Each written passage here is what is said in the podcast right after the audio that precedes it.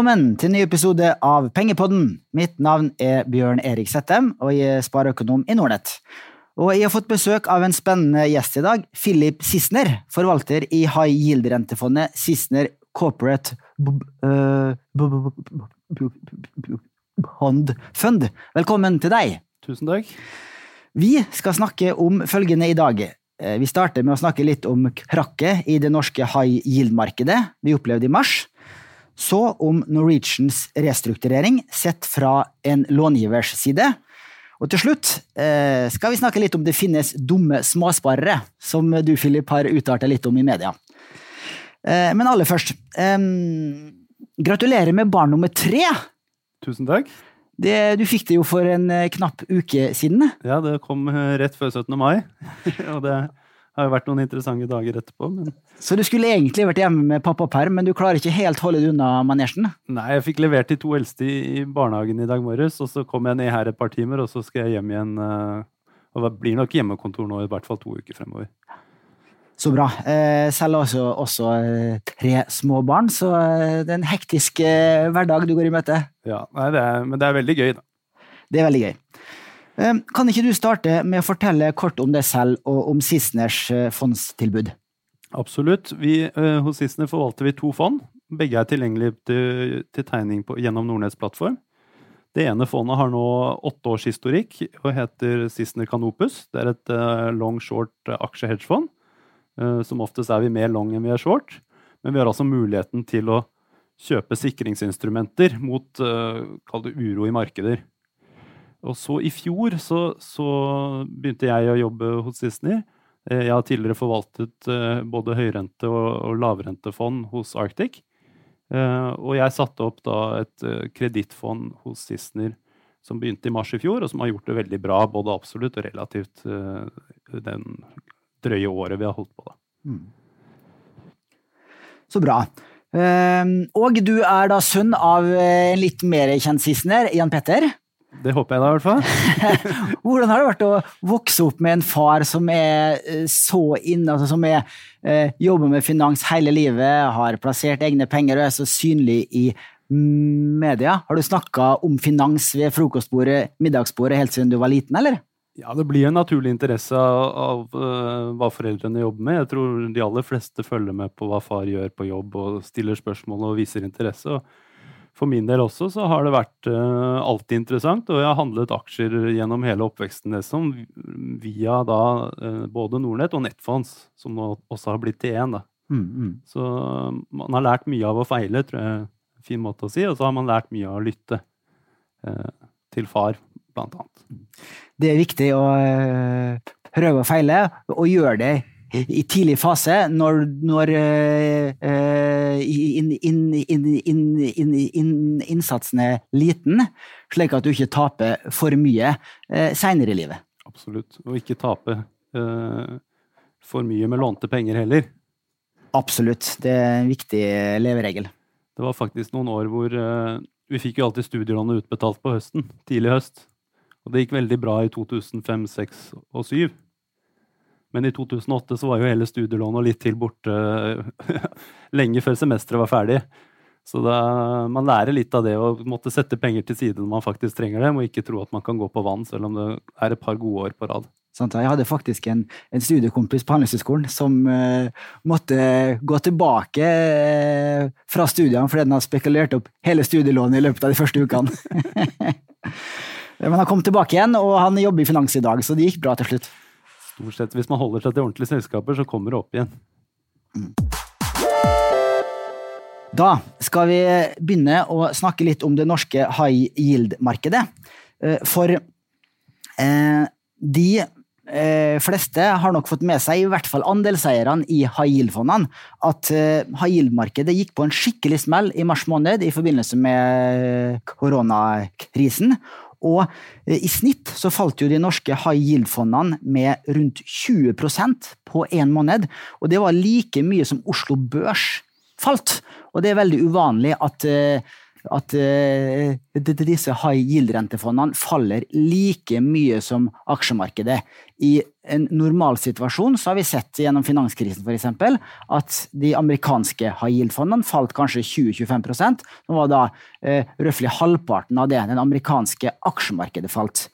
Eh, hva var det så annerledes den gangen her som gjorde at high yield-fondene eh, fikk en like stor smell som, eh, som norske aksjer? Jeg, tror det er todelt, eller var todelt. Og det viktigste elementet er jo at de siste par årene så har låntakerne tatt opp lån i utenlandsk valuta. Tidligere så har de tatt opp i norske kroner, men nå de siste fem årene har det vært i økende grad utenlandsk valuta. Fordi selskapene trenger dollar og euro, blant annet. Uh, og da har jo det vært nå opp til de norske fondene å sikre denne valutaen. De fleste gjør det ved å rulle tre måneders forward-terminer. Men når valutaen beveger seg sånn som den gjorde, den svekket seg med nesten 30% bare på en uke eller to, så må disse fondene hoste opp, oss selv inkludert, hoste opp uh, cash, altså kontanter. Uh, ikke fysiske kontanter, men cash i banken, som sikkerhet for disse valutaforwardene som, som går feil vei. Så på det meste hadde vi nesten 20% av fondet stående som sikkerhet for disse valutakontraktene i, hos banken.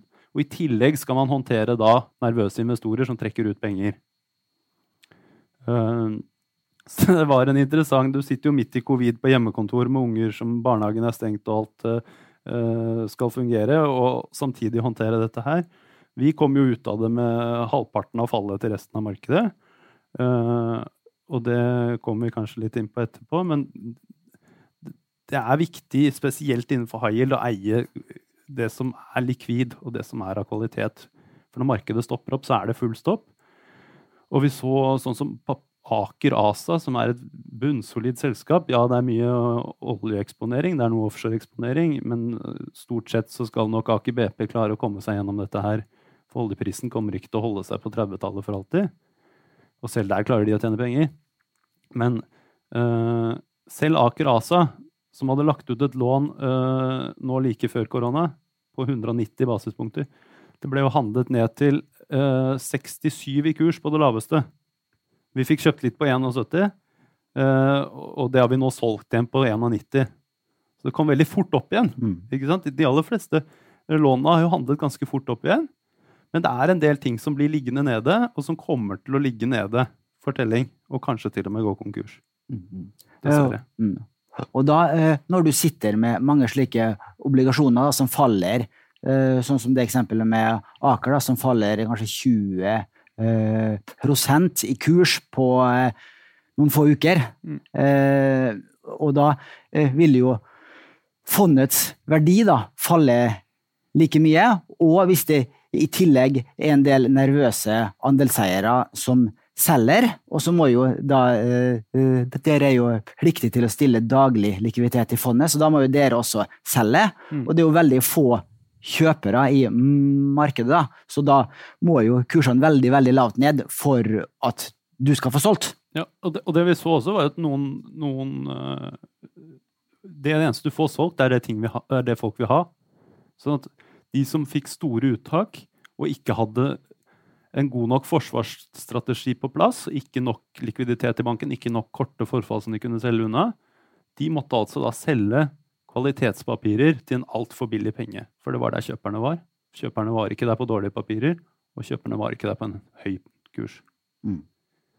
Så både Scatec Solar og Aker ASA og Bonheur, disse liksom som er nå topp kvalitet, og også i hvert fall to av dem ganske grønne uh, selskaper som er veldig populære, de ble hamret ned på helt urimelige priser. Hele markedet var på urimelige priser.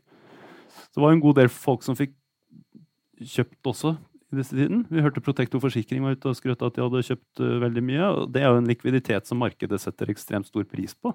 Mm. Uh, Canopus, uh, vårt hedgefond, var jo ute og kjøpte masse obligasjoner på billigsalg. Fordi man hadde likviditet, og man hadde mulighet til å ta imot når resten av markedet falt. Mm.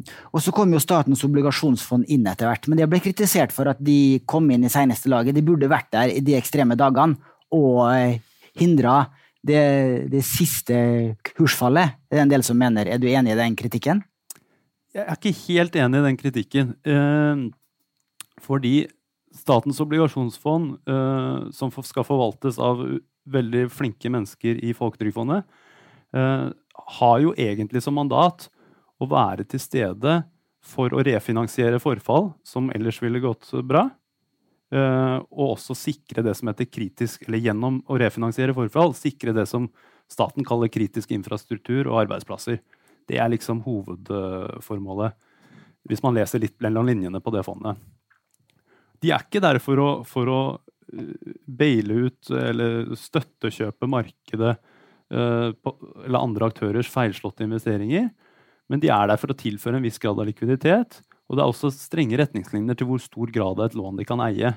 Så det er ikke sånn at Hvis de hadde vært oppe og stått, så skulle de sittet og tatt imot alt på en dyr penge.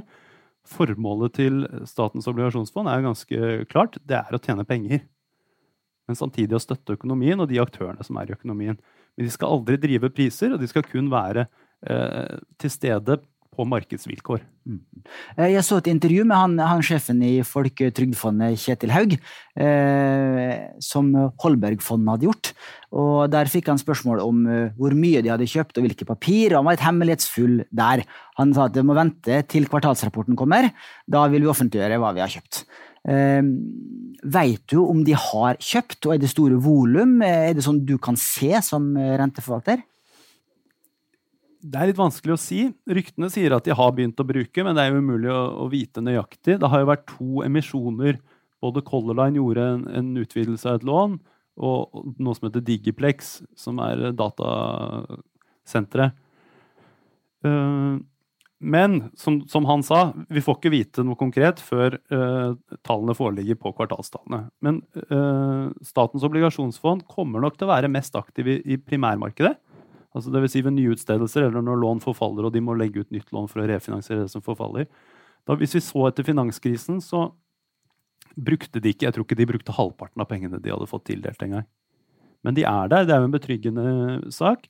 I finanskrisen så ble dette fondet opprettet i mars 2009. Da brukte high-yield-markedet og obligasjonsmarkedet mye lengre tid på å falle og spredde ut, altså få økte risikopåslag. Uh, her gikk det jo på to uker. Så det er klart det kom mye bråere på denne gangen, og staten var mye raskere til å sette opp dette fondet, fordi de kanskje hadde sett effekten av det eh, for ti år siden. Mm. År siden. Og, og, så har du også eh, en effekt av at fallet skjedde så raskt at da får du ikke noe hjelp av den løpende renta i de obligasjonene som fondet har. Det gjorde du under finanskrisen. Sant? Hvis du fikk en 5-6 løpende avkastning mens det falt, mm. så vil det også dempe verdifallet i disse fondene en del. Ja.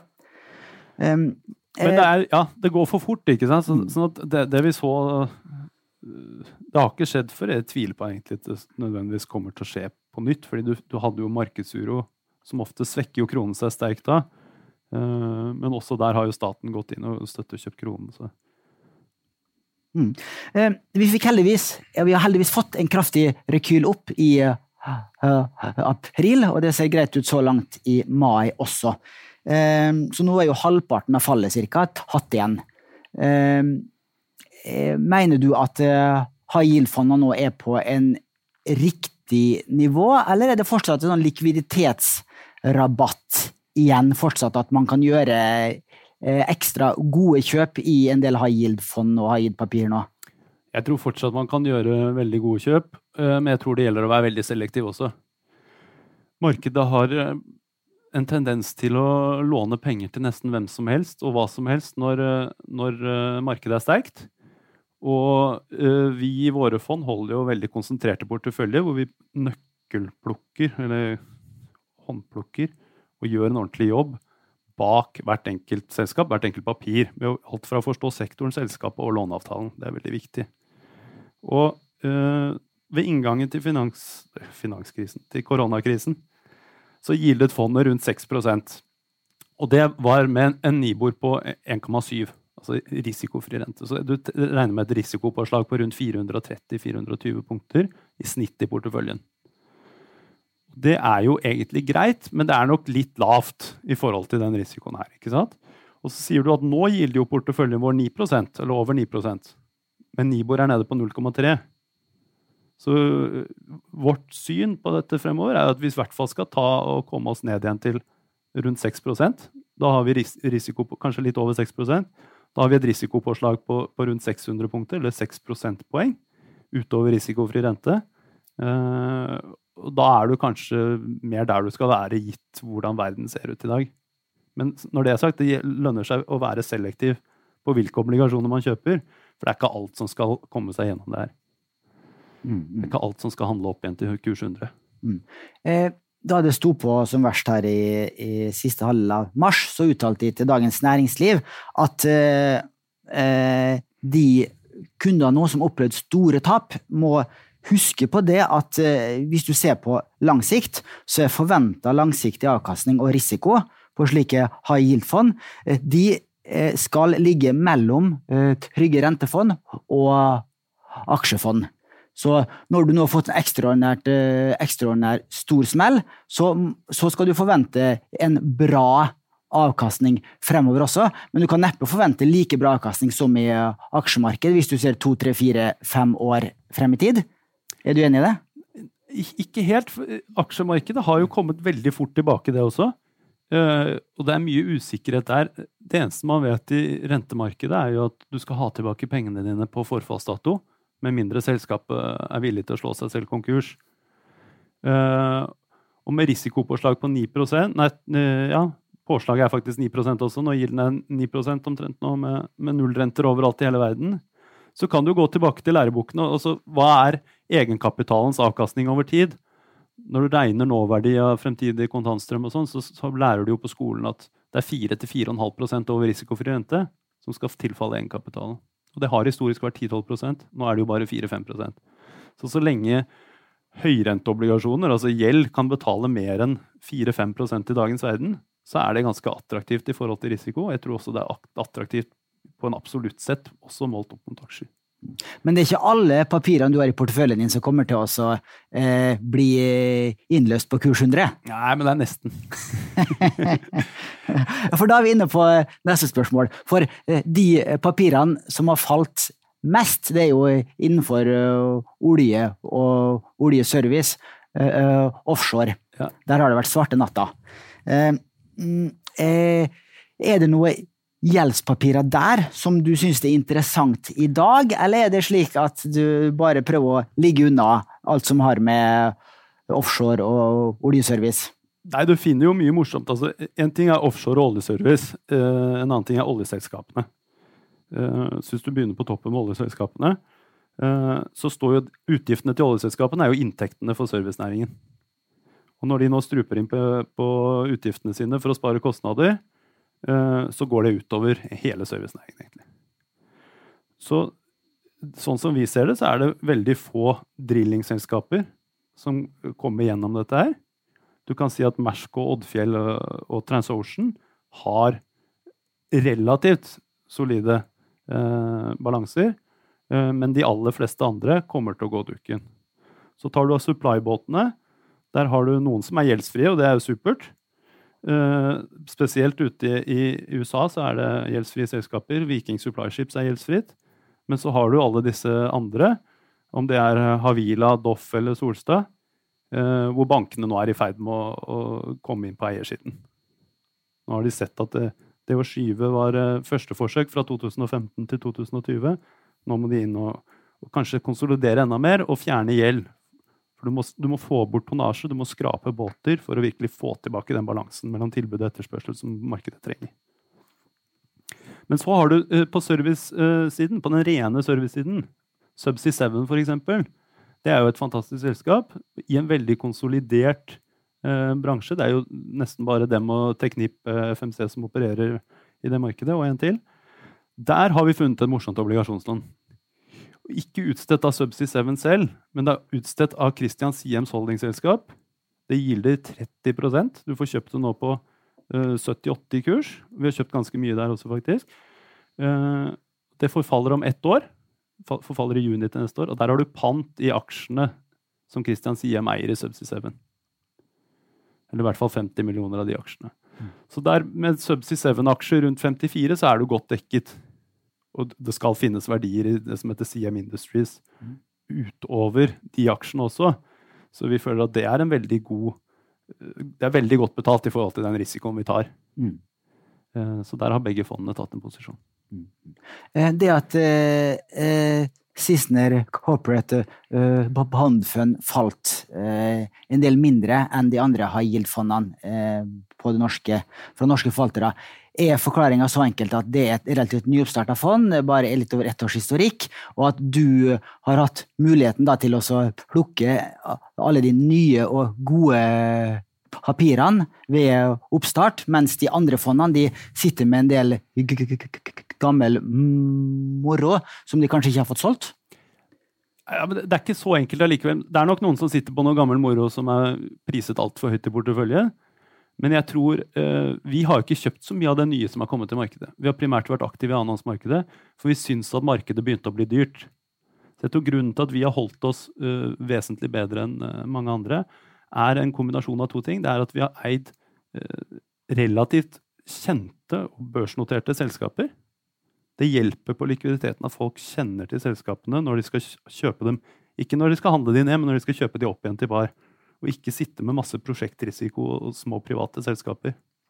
En annen ting er posisjonering av porteføljen. Vi var jo ganske skeptiske til risikopåslagene og de lånene som kom det, siste kvartal i fjor og frem til januar og februar. Eh, Vi syntes det ble altfor dårlig betalt i forhold til den risikoen eh, som man tok. Så vi begynte å posisjonere fondet mot en spredd utgang, som heter. Altså at risikopåslagene øker og kursene faller. Som vi kanskje trodde skulle komme til høsten. Vi kunne jo på ingen måte forutse korona. Så vi begynte å posisjonere fondet mot to år til forfall. Hadde vi tenkt å ha til høsten. Eh, nå så vi jo at det det, spreddutgangen, risikopåslagene, økte lenge før høsten, så vi lå på rundt to og et halvt år da det skjedde. Men det er nok kortere enn en del av de andre fondene. For hvis du tar en veldig enkelt regnestykke og sier at hvis du skal yielden, altså risikoavkastningskravet ditt, skal øke med 1 prosentpoeng i året i fem år, så må kursen fra 100 til 95. Da får du 1 prosentpoeng i hvert år. Hvis du ligger på to år, og risikopåslaget øker med de samme 1 prosentene, for det går over hele kurven, sannsynligvis akkurat samtidig, eh, så faller du bare med fra 100 til 98. Nå var det jo ikke sånn at risikopåslaget økte med 1 prosentpoeng, det økte jo med vesentlig mer, men det gjorde jo at vi falt 12 når eh, mange andre falt, som du sa, 15 til 25, eller til og med 30 kanskje. Mm. Nettopp. Så dere hadde lengre eh, rentedurasjon i porteføljen? Og, og, Nei, kortere. Eh, eh, eh, Unnskyld, kortere. Ja. Kortere ja. Kortere kredittdurasjon. Kredittdurasjon. Eh, men hadde du også eh, kortere rentedurasjon? Ja, vi hadde mye kortere rentedurasjon, men det fungerer egentlig motsatt. For når rentene faller altså Kupongen, den måned, eller øh, kvartalsvise utbetalingen man får fra selskapet, består jo av et renteelement og et kredittelement. Og som oftest er det flytende tre måneders Nibor pluss et påslag, risikopåslag. Eh, Men på, spesielt på fastrenter, når renten faller, så skal obligasjonen stige i kurs. Slik at de som lå med lang rentedurasjon, ville ha tjent godt på det. Men der lå vi på godt under et år, fordi vi sier generelt sett at våre fond skal ikke ta risiko som vi ikke forstår, så vi sikrer valuta i begge fondene. Og hvis rentebindingen blir for lang, så skal vi gjøre renteswapper og få den under et år. Hvis den blir mer lenger enn to år, så skal vi helst ha den kortere. Vi skal ikke spille på makroelementer, vi skal gjøre kreditthåndverk. Det er det vi forstår, og det er der vi føler vi, vi har en, en edge da, mot Ja. Så du har generelt lav kreditt... uh, unnskyld. Du har generelt lav renterisiko i norske high yield-fond, men du har stor kredittrisiko. Det stemmer. Nettopp. Et siste spørsmål om renteforvaltning før vi går over til eh, Norwegian. Eh, Hva bruker du mest tid på når du analyserer et nytt selskap, et nytt obligasjonslån du skal ta inn i porteføljen? Er jobben veldig annerledes enn hvis du eh, jobber som aksjefondsforvalter og skal vurdere å, å ta inn en ny aksje i porteføljen? Nei, Utgangspunktet er at mye av håndverket er det samme. Du må ha et forhold til eh, sektoren, et forhold til selskapet. Så må du ha en forhold til prising av det du skal kjøpe. Men i tillegg her kommer jo altså låneavtalen, som er unik for hvert selskap. I, I det sektorspesifikke så må du vite hva som er underliggende inntekts- og kostnadsdrivere til sektoren som helhet. Du må forstå hvilke miljøhensyn og bransjeholdninger de har eh, for den sektoren. Og så må du også vite retning og posisjon i sykelen. Det er, aller meste i Norden er jo syklisk, både på aksje- og obligasjonssiden. Er det noen endringer i tilbudet og etterspørselsbildet som kommer til å endre sektoren? Og hvordan er konkurransesituasjonen og eventuelle teknologiske nyvinninger som kan true sektoren? Eh, så med en gang du har det sektorspesifikke på plass, så går vi videre til, til uh, selskapsspesifikke. Og, og, der ser vi ofte på ledelse og eiere. Corporate governance, etiske holdninger til ledelsen og eierne, er ekstremt viktig for oss.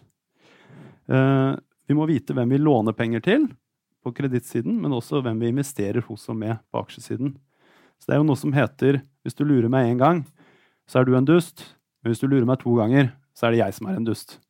Og det tror vi faktisk på. Du skal aldri la samme person lure deg to ganger. Da har du gjort noe feil selv. Mm, mm. Det er mye luringer der ute, og det, det gjelder å prøve å styre unna de som er litt ekstra lure. Så må du vite hvilken operasjonell risiko og forbedringspotensial ligger det i dette selskapet. Hvordan er markedskraften og markedsposisjonen? Vi liker som oftest spesielt på kredittsiden å låne ut penger til de som er markedsledende innenfor sin sektor.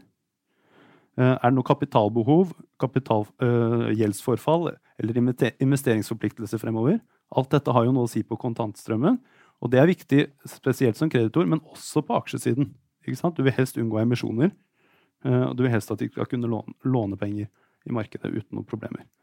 Og så hvilke kursdrivere og triggere har vi kortsiktig og langsiktig for selskapet.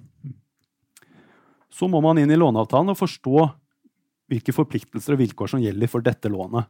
Og Hvert selskap kan ha ulike lån, og hvert lån har forskjellige låneavtaler. Som oftest har de mer eller mindre de samme vilkårene, altså løpende forpliktelser for selskapet, som så, så pent på engelsk heter covenants. Eh, men du må vite hva er kupongen, hva er løpetiden, er det fastrente, flytende rente, hvilken jurisdiksjon gjelder hvis dette går skeis? Eh, hvordan er corporate governance, og kan det gjøres transaksjoner innad som skader deg som kreditor, men som allikevel står at det er greit i låneavtalen. Du må, forstå disse tingene. Også hvordan er din posisjon i forhold til andre kreditorer? I forhold til andre obligasjonseiere, banker, leasingmotparter eller underleverandører.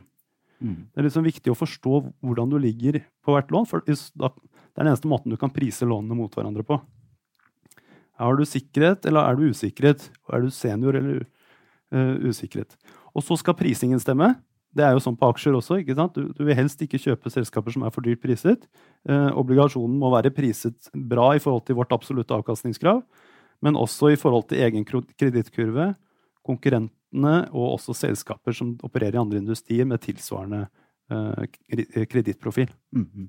eh, når jeg har snakka med renteforvaltere og aksjeforvaltere før, så har det slått meg at, at renteforvalterne er generelt mer pessimistiske, mye, mye mer opptatt av nedsiderisikoen, mens aksjeforvaltere er mer optimistiske, og de er opptatt av, av oppsiden og at selskapet skal vokse. Og det er jo vel Det er selvfølgelig naturlig, ikke det? Ja, ja, ja. Altså, mm. Der ønsker man jo at, at kursen skal stige så mye som mulig. Mens på obligasjonsmarkedet så er du ikke så opptatt av kursstigninger alltid. Eh, det er klart sånn som verden er nå, så ønsker du at alt skal opp igjen til 100, men du er mest opptatt av å beskytte nedsiden. Du vil helst ikke eie de lånene som faller så veldig mye. Nei. Så det at eh, selskapet har veldig store vekstambisjoner, det kan være negativt for en obligasjonsinvestor? da? Det kan være negativt for en obligasjonsinvestor. Mm. Det tror jeg mange har fått føle på kroppen også. for da en glidende overgang til eh, et selskap som har hatt veldig store vekstambisjoner. Det er jo nemlig Norwegian.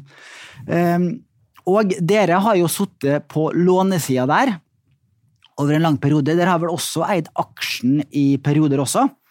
Eh, og det er vel få eh, aksjer eh, mine to kolleger Mats og Roger har snakka mer om enn Norwegian de siste månedene. Det er utrolig hvordan det selskapet skaper engasjement både i markedet og i avisene. Det er jo et fantastisk produkt. Alle har fløyet Norwegian, og alle er veldig glad i Norwegian. Jeg tror alle, Det har vært viktig både i høst, i den runden vi hadde da, og så nå i vinter, at alle er jo opptatt av at Norwegian skal ha en fremtid. Men hvem eierne er, det er jo det som hele tiden kanskje har vært diskusjonen. Ja. Og hvor godt kapitalisert selskapet er. Hvis du ser på Ryanair, så har jo de ikke, foreløpig ikke mottatt noe støtte fra noen stat. Uh, nå klag, var de ute og klagde på at eh, alle andre fikk støtte, og ikke de, men, men de har en helt annen, uh, et helt annet utgangspunkt inn i sånne kriser. Korona kunne ingen forutse, men vi har jo hatt uh, askeskyer som har satt alle fly på bakken. Eh, vi har hatt uh, andre pandemier, eller vi, det er stadig vekk streik også i sektoren. Det er veldig mange ansatte. Mm. Uh, og alle, om ikke noen føler seg dårlig betalt, så ser de alltid på Pilotforeningen ser mot nabopilotforeningen, og Spania ser mot Norge og Irland og alle. I sånne store globale konsern så blir det fort streik. Mm, mm. Eh, og du og din far eh, er jo blant de som har vært mest synlige i media eh, for å snakke om Norwegian. Og dere, eh, i fjor høst så var det mange medieoppslag på at dere var eh, kritiske til den første redningsplanen eh, som ble lansert i fjor høst. dere mente vel at selskapet henta inn for lite egenkapital for sent. Var det det kritikken besto i, eller? Ja, stort sett så Vi eide jo da på det tidspunktet et obligasjonslån som skulle ha forfalt i november. Og vi var på selskapet ganske tidlig og sa at uh, vi ser ikke det som sannsynlig at dere har penger til å ta ut dette forfallet, og det blir kanskje dyrt å legge ut et nytt lån. Uh, og vanlig kutyme da er jo at man uh, gjør de største kreditorene sine til innsider, og så finner man en deal som alle er fornøyd med. det skjedde jo ikke her. Det kom et forslag litt ut av det blå, som vi syntes var egentlig ganske lite gjennomtenkt. Du fikk noe sånn kvasipant i noen slåtter på Gatwick mot at du rullet lånet et par år frem i tid. Eh, vi trodde, mente jo da altså, Vi tenkte jo ut, utgangspunktet kun på våre andelseiere i sånne situasjoner. Vi skulle ha tilbake pengene våre, og den dealen vi endte opp med, var helt grei for alle parter. Vi klarte jo å selge disse obligasjonene i januar på over 100 i kurs. Problemet var jo at vi i mellomtiden også hadde kjøpt noen konvertible obligasjoner som, som vi ble sittende med i eh, hedgefondet, altså Canopus. Eh, men der har vi også tatt grep for å sikre den nedsiden ved å, å ligge short aksjen i hele vinter. Eh, har dere tjent eller tapt totalt sett på Norwegian-aksjer og Norwegian-obligasjoner i siste Canopus? Jeg tror det er få som har tjent så mye som våre andelseiere på Norwegian. Så du har netto tjent penger. Ikke hver måned eller hver uke Nei. eller hver dag, men hvis du ser de siste par årene, mm. hvor vi har flere ganger vært short aksjen og kjøpt obligasjoner på en rabatt, fått ganske høy løpende rente på de obligasjonene, og så dekket shorten inn i alle disse emisjonene som har vært.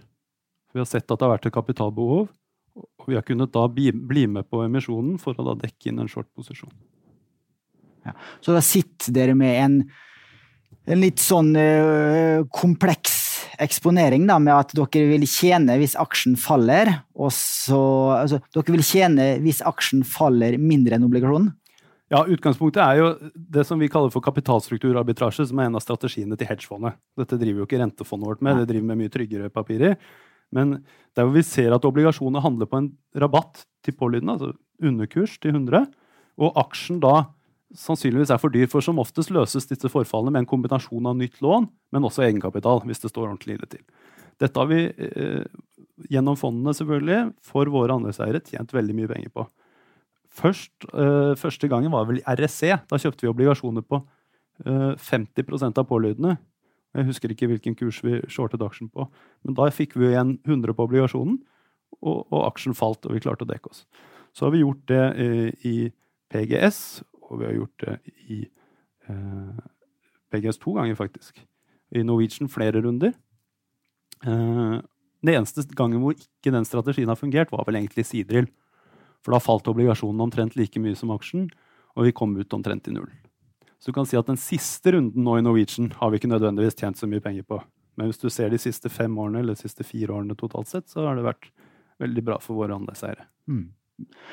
og nå i eh, siste runde, de forhandlingene som har vært nå i vår, så var dere også en av kreditorene som var med i de forhandlingene, i hvert fall på sidelinja. Og dere sa til slutt ja til å konvertere eh, obligasjonsandelene deres til aksjer. Mm. Kan du fortelle litt om hvordan en slik prosess eh, foregår? Uh, ja, med Norwegian så ble, var det jo nok en gang litt annerledes enn det vanligvis er. Men, men vi så jo absolutt dette komme også, så eh, vanligvis så blir man gjort til innsider, og så finner man en løsning på bakrommet. Eh, denne gangen også så, så, ble det sånn at det kom et forslag som ikke inneholdt noe særlig konkret. Men det sto at det skulle komme konkrete ting etter hvert. Og da veldig tett opp mot disse obligasjonseiermøtene så slapp Norwegian gradvis informasjon. Og det var nok en bevisst strategi fra dem for å prøve å psyke ut obligasjonseierne. Eh, om den fungerte eller bare gjorde diskusjonene vanskeligere, det er jeg litt usikker på. Men eh, man fikk jo da informasjonen altfor sent, som gjorde at disse obligasjonseiermøtene varte jo ut i halve natta. Og det ene ble jo faktisk stemt ned. Obligasjonseierne hadde ikke tid til å sette seg inn i den informasjonen de fikk, raskt nok. Det er jo ganske mye annet man skal jobbe med også. Dette er som oftest bare På de store eh, klassiske rentefondene så er dette bare én av 100 eller 200 posisjoner. Eh, hos oss er det én av, av 30-40, eh, så vi har mye mer eh, tid til å jobbe med det. Men, men det, det, krever mye tid, og det er komplisert. Det er mye juss som skal forstås. Men i en sånn helt generell restrukturering så blir du jo ofte oppnevnt en, en juridisk rådgiver og en finansiell rådgiver på vegne av obligasjonseierne. Og så kommuniserer obligasjonseierne gjennom det som heter Non-Nordic Trustee, som tidligere het norsk tillitsmann, som fungerer som et sånn samlingspunkt uh, for obligasjonseierne. Det er veldig mange obligasjonseiere. Dette har jo med historikken å gjøre fra det var ihåndehaverobligasjoner. At de vil ikke helst si hvem de er. Så de som egentlig sitter og styrer på bakrommet, de vil helst ikke si hvem de er. Mange av dem, i hvert fall. Uh, og så, uh, med disse juridiske og finansielle rådgiverne, pleier man som oftest å finne en løsning som er grei for alle, og så ruller lånet videre, og så uh, hentes det mer egenkapital, og så innfris lånene til slutt. Men i, i denne runden, som sagt, og så, som i høst, så, så, kom det litt informasjon sånn i siste liten hele tiden. Og jeg tror løsningen faktisk ble ganske bra til slutt, gitt situasjonen man er i. Det er jo en veldig kjedelig situasjon for både aksjonærer, kreditorer og ansatte. Eh, kanskje i motsatt rekkefølge mest. Eh, men eh, det er nå engang sånn det er, og da må man finne beste løsning ut ifra eh, de verktøyene man har. Mm. Der har ledelsen gjort en historisk god jobb med å få eh, leasingselskapene til å konvertere til egenkapital. Det tror jeg man nesten ikke har sett før altså, i noe selskap. Og i så stort omfang. Mm, mm. Eh, nå er det tirsdag formiddag. Denne podden legges ut på torsdag. Eh, nå I øyeblikket så er Norwegian-aksjen ned 13% og kursen er 3,44. Eh, mener du det er noenlunde riktig kurs nå, eller du var jo ute i Finansavisen her og snakka om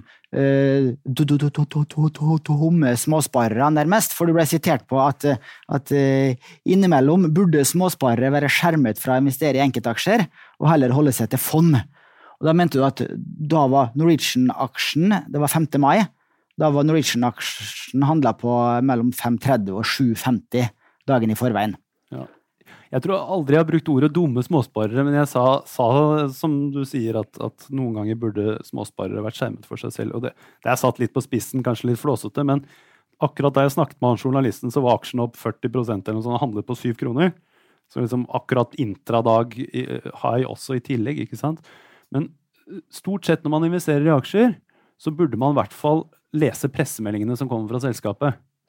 Og øh, Les de 20 siste pressemeldingene, kanskje 30 siste pressemeldingene, og de åtte siste kvartalsrapportene, pluss kanskje de to siste årsrapportene. Da har du et godt utgangspunkt for å sette deg inn i et selskap. Det tar litt tid. Det tar litt tid, men, men det er jo det som er Vi er 17 stykker som sitter og jobber på kontoret hver dag for å finne de beste investeringene. Eh, noen jobber med noe annet, selvfølgelig, men liksom stort sett, det krever et stort apparat for å drive profesjonelt og for å skape den avkastningen vi har klart til våre investorer. Men hele konseptet er man må bruke den tiden til å sette seg inn i noe før man investerer. Her visste man at det kommer, hvis man hadde lest papirene, rundt 3,5 milliarder aksjer. Fordi det som hele tiden var klart i denne restruktureringen, var at dagens aksjonæringer skulle sitte igjen med 5,2% av aksjene før emisjon. Og da klarer man å regne baklengs at det er 163 millioner aksjer utstående i dag. Så blir det rundt 3,5 milliard hvis man henter 400 millioner kroner på én krone i tillegg. Og, og, med en aksjekurs på syv, da, så var det Så det var jo verdt eh, mer enn det noen gang har vært. Det var mer enn dobbelt så mye som det noen gang har vært verdt. Og det, det kan ikke være tilfellet når alle flyene står på bakken og de opererer syv ruter. Det tror jeg, Den logikken tror jeg folk flest skjønner. Mm. Om den aksjen skal handle på én eller tre kroner, det syns jeg er vanskelig å si. Det er nok en del korte penger med i denne emisjonen som er på jakt etter å selge aksjene sine på dag nummer to. Men jeg tror også det er en del folk som tar i dette for å, for å ha en opsjon til å se at kommer Norwegian gjennom dette her, så er det faktisk kanskje en god, god deal å ha kjøpt aksjer på én krone. Men den skal heller ned enn opp fra dagens nivå. Den skal ikke opp i sju kroner med det første.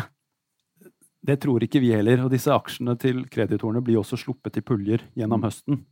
Eh, så eh, noen av dem vil nok eh, være litt opportunistiske, mens andre sannsynligvis bare er ute etter å få tilbake pengene, eller deler av pengene sine med en gang. Når får Sissener Canopus konvertert sine obligasjonsandeler til aksjer? Jeg tror konverteringen for alle skjer nok den 20. mai. Og så er det avhengig av om man tegnet i emisjonen eller ikke, om man får fristilt aksjene sine tidligere. Dette står i, sto i prospektet, som også er fornuftig å lese når man investerer i noe. Les siste prospektet som er tilgjengelig fra selskapet. Um, og tegna uh, dere dere i aksjeemisjonen? Uh, jeg kan innrømme det til deg. Vi liker jo egentlig ikke nå å, å kommentere så mye på enkeltposisjoner, men uh, vi har tegnet for å sikre våre andelseiere fristilling av aksjen, sånn at vi selv kan ta beslutningen på om og hvis vi har lyst til å selge dem. Og ikke måtte sitte og vente til eh, jeg tror det er august, oktober og desember. Men tegna dere til én krone eller rundt fire kroner? Nei, det som var av gjeld som blir konvertert, det blir konvertert Det er ikke helt uh, klart ennå, for det er litt avhengig av hvor mye leasinggjeld som fortsatt blir konvertert. Men det er rundt 4 kroner og 19 øre sånn på dagens uh, siste oppdaterte tallet på 840 millioner dollar uh, konvertert. Um, men Så det som vi konverterer til aksjer, det, det, blir konvertert på 4 kroner og 19 øre. Men det hvor vi tegnet i emisjonen, det var på 1 krone. på linje med alle andre. Nettopp. men jeg, skjønner ikke helt hvordan da si, naive småsparere klarer å holde aksjekursen oppe over lang tid. Eh, da, på fire, fem, seks, sju kroner. Eh, det burde jo være mange store, proffe eh, folk og fond som, som eh, eh, dere som shorte aksjen. Er det fordi at det ikke er mulig å få tak i aksjer og shorte? At ikke kursen har, har falt ned til riktig nivå, da, hvis det er et riktig nivå, et objektivt riktig nivå for kursen? Jeg tror nok det er tilfellet. Det er jo vært umulig å, å låne aksjer. Uh, og da kan man heller ikke shorte. Såkalt naken shorting og shorte aksjen. Selge aksjer du ikke har fått lånt inn, det er ikke lov. Mm. Men vi, ja, for det så få langsiktige investorer igjen med store posisjoner som er villige til å låne ut aksjene, da. det er dominert Aksjelista er dominert av småsparere, og de har ikke disse short-ordningene. Det er jo noe dere kanskje burde vurdere her i Nordnett å låne ut uh, deres egne aksjer. Men det er kanskje høyere omløpshastighet her enn det Ja, det er jo det. Det er jo enorm omløpshastighet. Det var vel her Forleden så var vel en tredel av aksjene omsatt uh, på en enkelt dag, hvis jeg leste riktig? Ja, det, det er vanvittig. Så, så det, det, det, er nok noen tradere som har klart å tjene penger på det, men jeg tror dessverre det er mange som taper, har tapt penger på det også. Mm. Vi, jo, eh, vi, får jo eh, jevnlig henvendelser fra kunder som spør om de kan eh, shorte Norwegian-aksjen gjennom oss. Og Norwegian-aksjen ligger ikke på den lista vår over de aksjene man kan shorte via nettsidene våre. Så da må man ringe inn til meglerbordet vårt og spørre. Og hvis vi har noen aksjer der for utlån, så kan man da få, få låne de for å shorte. Eh, men det er jo relativt små volum, har jeg forstått, mm. og eh, det er til en høy rente. Eh, siste lånet som ble til, var til 18% rente, forstår jeg, på hvis du skal da låne Norwegian-aksjen til for shorting. Jeg tror vi historisk har betalt 8-9% på Norwegian, for det har alltid vært vanskelig å få lånt. Ja, så Men det tilsvarer jo den renten vi har fått i obligasjonen mm. som løpende avkastning der i tillegg, så den har på en måte nullet hverandre. Nettopp. Men det er da små ord ja, eh, små, små volum og høye renter, da. Ja. Eh, mm, nei, det skal bli veldig spennende å eh, følge med i fortsettelsen. Hva tror du, hvis du skal spå om Norwegians fremtid? Vil de måtte hente mer penger? Vil aksjonærene bli null, vil aksjene bli nulla på et tidspunkt, hvis det her vedvarer?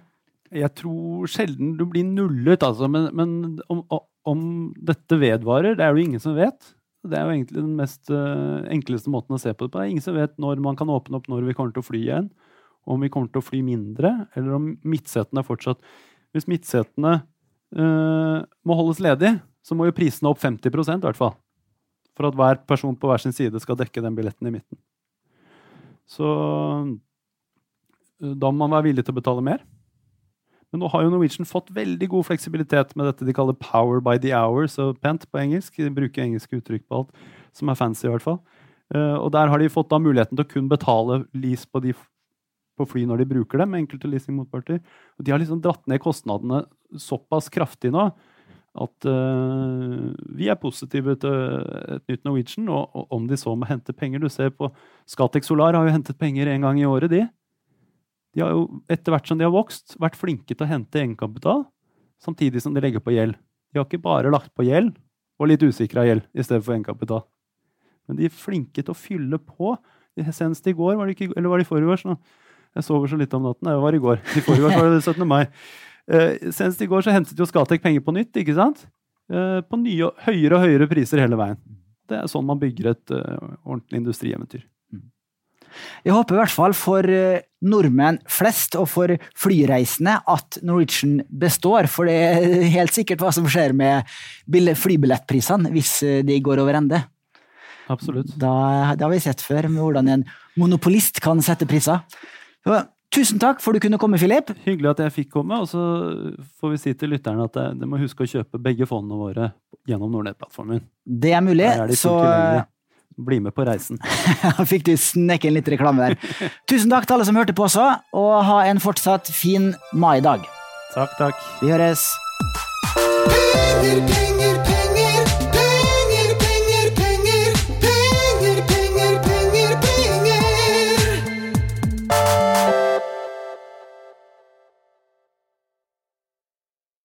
Denne podkasten skal anses som markedsføringsmateriell, og innholdet må ikke oppfattes som en investeringsanbefaling. Podkasten er kun ment til inspirasjon og informasjonsformål. Nornett tar ikke ansvar for eventuelle tap som måtte oppstå ved bruk av informasjonen i denne podkasten. Les mer på disclaimer på nornett.no.